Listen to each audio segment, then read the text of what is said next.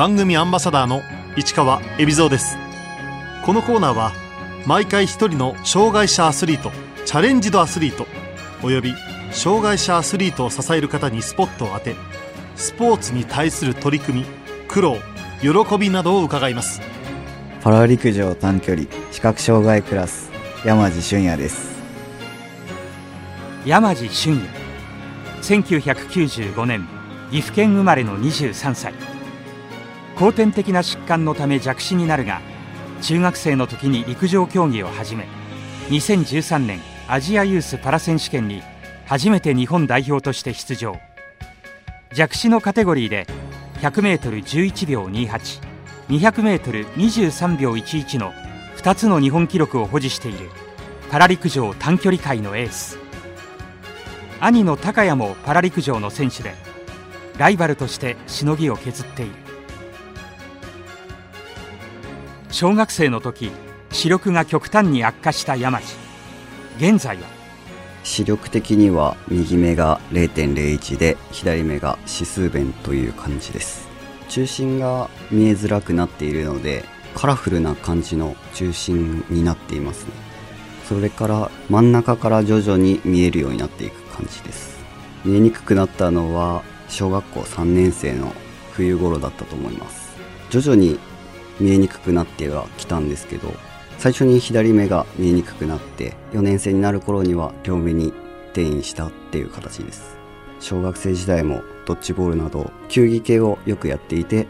ボールが見えにくくなったのでできるスポーツを探してやっていたって感じです。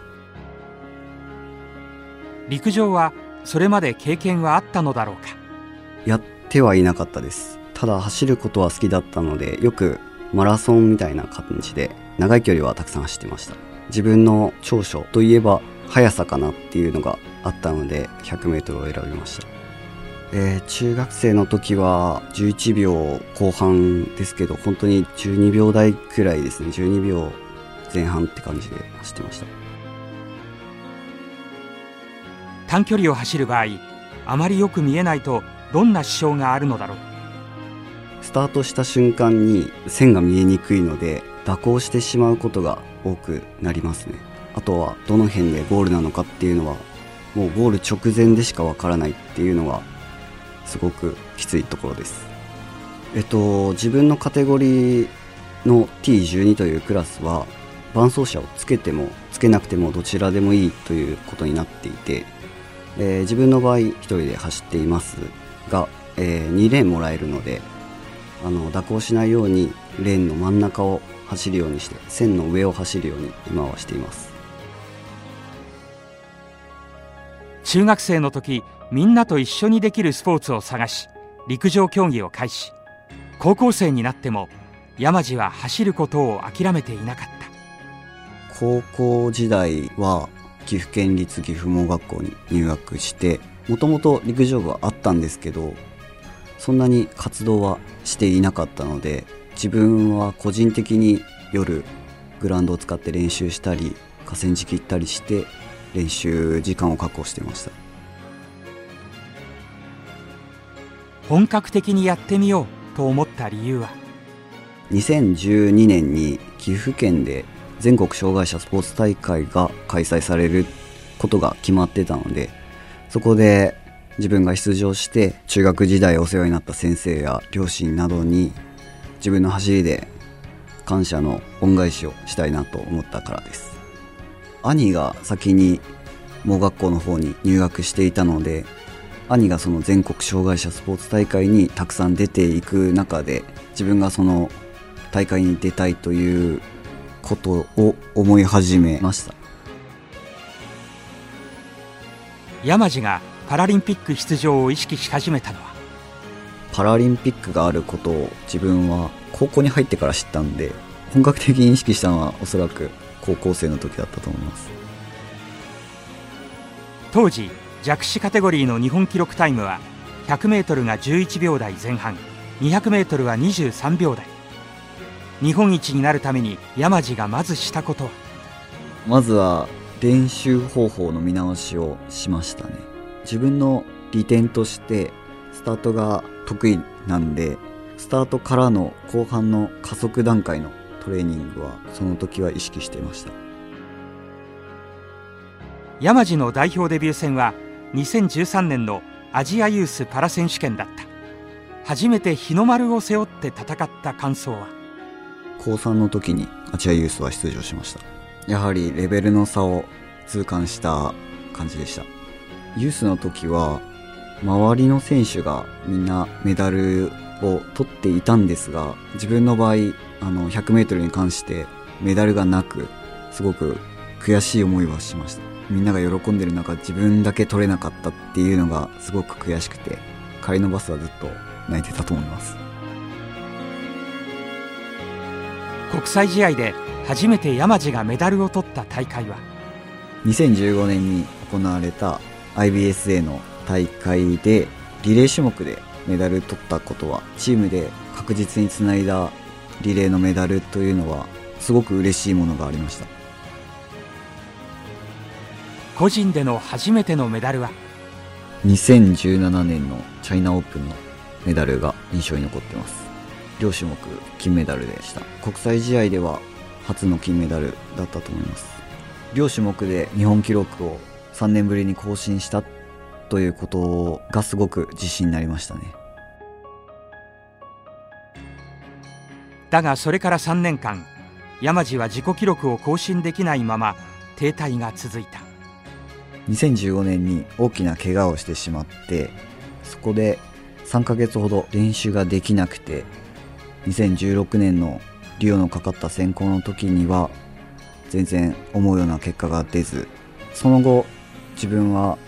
受験も控えていたので勉強の方にシフトして練習がろくにできない冬を過ごしたのが原因かなと思います。結局リオパラリンピックの選考から漏れてしまった山路は2017年日本パラ陸連のテクニカルディレクターを務めるクレーマージャパン原田康弘コーチの指導を仰ぎ目覚ましい成長を遂げた。冬場に練習をしっかり積みつつも合宿など沖縄で暖かいところで冬場の中で合宿を組んでスピード練習や走りやすい環境で走るということをやって原田コーチが現在大東文化大学で監督をされてるということで大東文化大学の生徒たちと走る機会を増やしたというのも大きな要因だと思います。自分の目標タイムで走ってくれる選手がたくさんいるので良かったと思います。去年5月のチャイナオープンで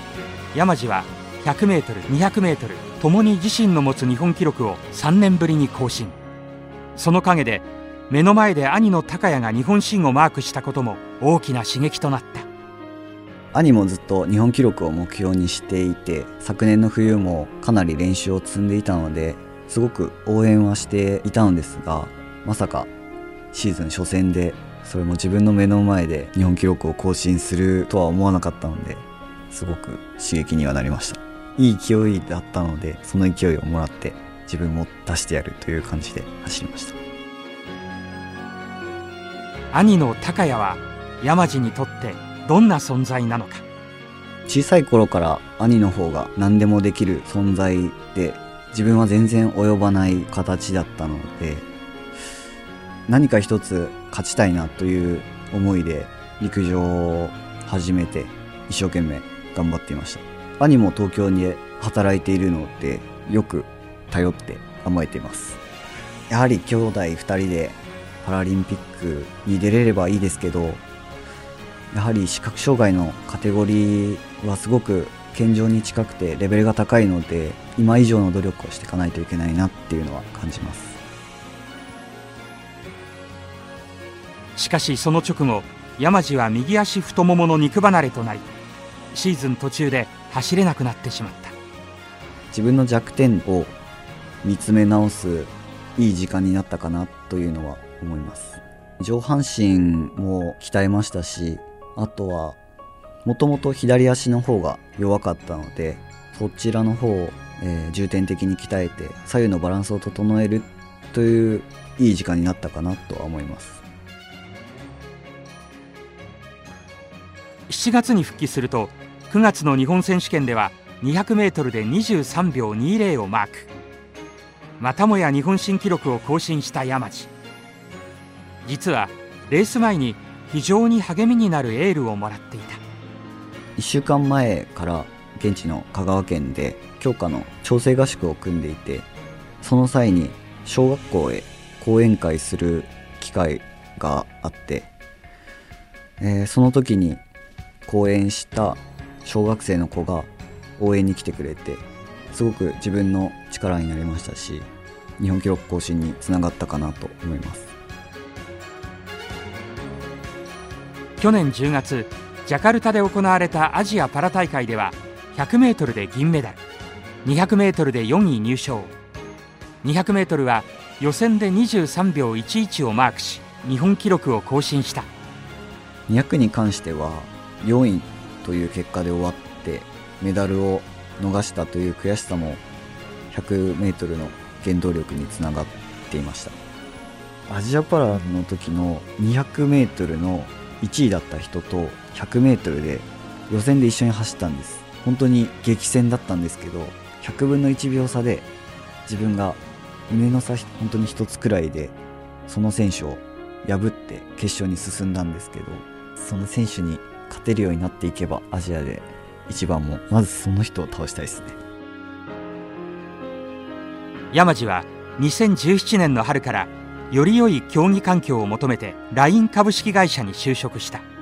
自分は競技を続けたくてでもマッサージ師として働きたいという希望もあったのでその両方をやってくれる企業が LINE だった感じです。多くの有名なパラアスリートの方が就職されていたのでお会いした際にはいろんな話を聞かせていただいて自分の勉強をできるいいところかなというのは思います。会社での業務と練習との兼ね合いは？午前中出社してマッサージを行い午後練習に専念するという形をとっています。東京都にあるナショナルトレーニングセンターで練習をしています。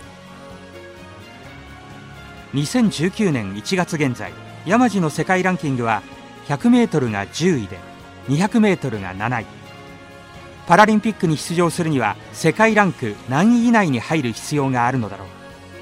最低でも10番以内にいないと難しいと思います。一番東京へつながる最短として今年の11月に行われる世界パラ陸上がドバイで行われるんですけどそこで4番以内に入ることが一番最短でほぼ決定だと思います。世界のトップが現在10秒台で走っているのでその中に食い込めるようにまず自分の目標としては10秒台を確実に出すことを目標に頑張ってます。200が東京パラリンピックの種目になくて100で確実に出さないとっていうところでうまく条件が重なって自分の課題をしっかり克服できれば目標に近づけるかなとは思います。後半の速さを維持するため今山地はどんなトレーニングを？後半自分の走りとしては足が後ろに流れてしまうのでその点を克服するために普段の練習からドリルといって動き作りをやっているのでそこでしっかり理想とする走りに近づけるために意識して取り組んでいます。東京北区のナショナルトレーニングセンターではパラリンピックを目指す選手とオリンピック代表候補の選手が同じ場所で練習する機会もある。一緒の場所で練習させていただいてる感じですね。あんまり目で追うことは難しいんですけど足音など聞いてすごく参考にはしています。その足音が参考になったというオリンピック選手とは？高平さんの走りはすごく参考になりました。足音がすごく綺麗というか反発をしっかりもらってるような走りをされてたんでうまく地面を捉えてると跳ねるような音がするんですけどスタートから後半にかけてその音がずっと維持されてるなというのは音を聞いてて感じました。高平さんとは高平慎士。2008年北京オリンピックの男子 4×100m リレーで銀メダルを獲得したメンバーの一人である。まあ、目標としたい人の走りをやっぱ音で感じれたっていうのはすごい良かったなと思います。山路には競技生活で落ち込んだ時自分を救ってくれた大切な曲がある。阿部真央さんの「Believe in Yourself」です。2015年に怪我をした時にすごく落ち込んでいたんですがその時にちょうど友達からの勧めでこの曲を聴いて元気づけてもらって再び陸上を頑張ろうと思った曲です。山路は応援が多ければ多いほど燃えるタイプだという。自分をすごく奮い立たせてるんで応援の数が増えれば増えるほど自分を鼓舞して頑張れると思います会社の人たちもよく大会の応援に来てくれる。マッサージをしながら自分の競技のことを話したりするのでそういった方々が近くで開催される時は個人的にこう応援に来てくれる方が多くてやはり少しでもこのパラ陸上というものを知ってもらうためにパラリンピックをより深く知ってもらうチャンスかなっていうのはあるので自分の励みにもなりますしパラリンピック全体の普及にもつながるかなというのは思います。家族も山路の競技生活を全面的に支えてくれている。応援はしてもらえてますね。えでもあんまり大会には来ないんですよね。やりたいように今までやらせてもらっているんで両親に関しては東京パラリンピックを目指すと決めた時から全力で応援してくれてますし静かに見守ってくれてるような感じでやはり応援しに来てくれた時は全力で頑張んないといけないなっていうことは思いますし兄弟2人でメダル取って父親母親2人ともにメダルをかけたいなとは思います。山路にとってパラ陸上の魅力とは？パラ陸上の中にもいろんなカテゴリーがあって視覚障害脳性麻痺義足義手車椅子いろんな人たちがいてでいろんな人たちに目標があってまあいろんな記録があったりするんでそれぞれが皆さん一人一人に陸上に向けたドラマというか生き様もそうなんですけどその生き様があって全力で頑張れてるっていう頑張るきっかけがあって全力で頑張れると思います。山路が目指す理想の短距離ランナーとは？いや本当に単純に走ることが好きの延長線に短距離があったっていう感じですけどやっぱり応援が多い中で記録を出した時っていうのがとかこう応援してくれてる人たちが自分の頑張りで喜んでくれる姿を見るのがやはり自分のやりがいかなっていうのは思います。自分が頑張ることで誰かの力になればっていうのは感じてます。人に勇気を与えられるアスリートになりたいと思います。